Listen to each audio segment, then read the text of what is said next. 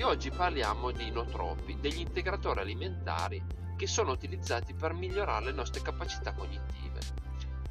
Oltre alle nostre capacità cognitive vengono utilizzati anche per la cura del, del deficit di attenzione, specialmente eh, quelli che sono configurabili come farmaci.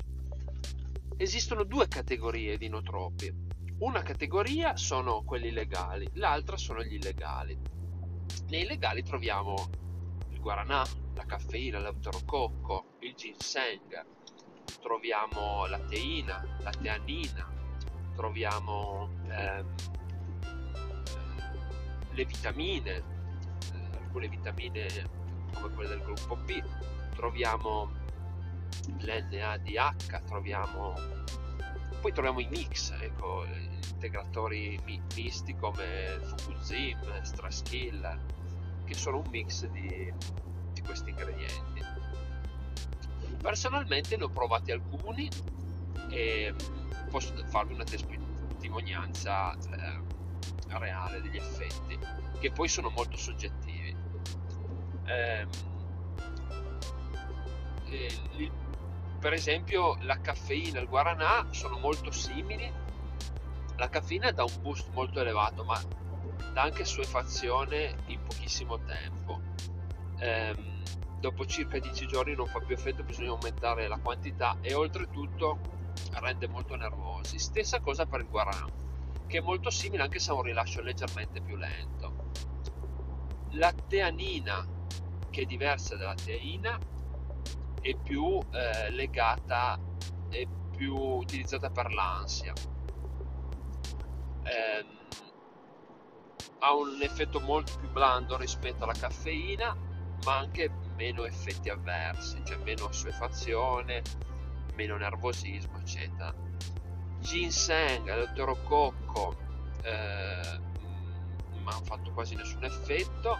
Le vitamine sì specialmente i multivitaminici li ho trovati di molto effetto.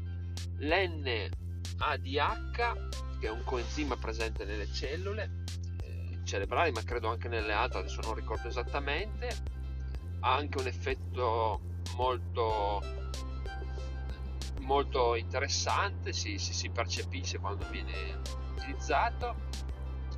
I vari mix come il Focuzim il Prime Power per esempio lo Stress Killer ehm, non ho trovato differenze significative a parte il Brain Power che invece sì eh, ho trovato differenze lo trovate online. E invece altri integratori mm, non li ho utilizzati quindi non posso dare un'opinione. Per quanto riguarda gli illegali il più famoso in assoluto è il modafinil che in realtà non è illegale, è illegale perché viene utilizzato per uno scopo diverso, perché lo suo scopo reale cioè la funzione del modafinile è un farmaco che viene utilizzato per la narcolessia, cioè per quelle persone che si addormentano eh, improvvisamente e quindi mantiene alta la soglia dell'attenzione. Per quell'utilizzo lì non è illegale, il problema è che viene, utilizz- viene acquistato per essere utilizzato poi in, eh, per potenziare appunto le capacità cognitive.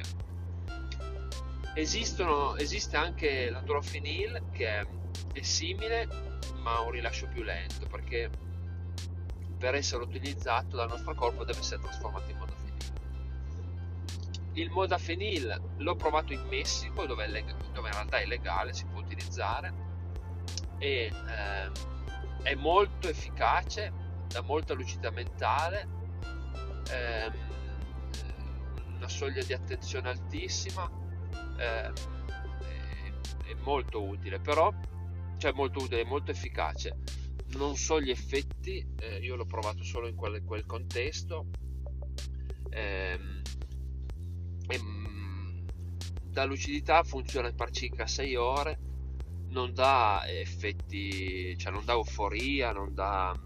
Eh, cioè non è paragonabile all'alcol, è un, è un farmaco che aumenta solo... Cioè, aumenta un po' la sicurezza in sé eh, in maniera graduale, eh, in maniera significativa, ma eh, non, cioè, non, non, è paragonabile, non credo sia paragonabile ad altre droghe che io non ho mai utilizzato, grazie al cielo.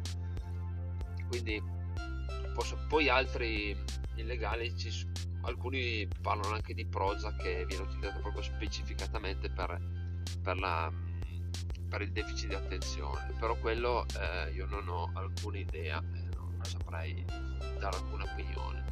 Eh, comunque online se cercate comparazioni non troppi trovate anche delle persone che le hanno provati tanti e hanno visto la differenza. Il concetto che deve passare è che non devono essere utilizzati tutti i giorni illegali è meglio lasciarli da parte. E, però ogni tanto quando c'è una giornata particolarmente stressante o abbiamo bisogno di un boost eh, sono molto utili perché effettivamente danno un beneficio. L'importante è utilizzare quelli che funzionano perché purtroppo sono molto soggettivi. Grazie mille per l'ascolto e al prossimo podcast. Ciao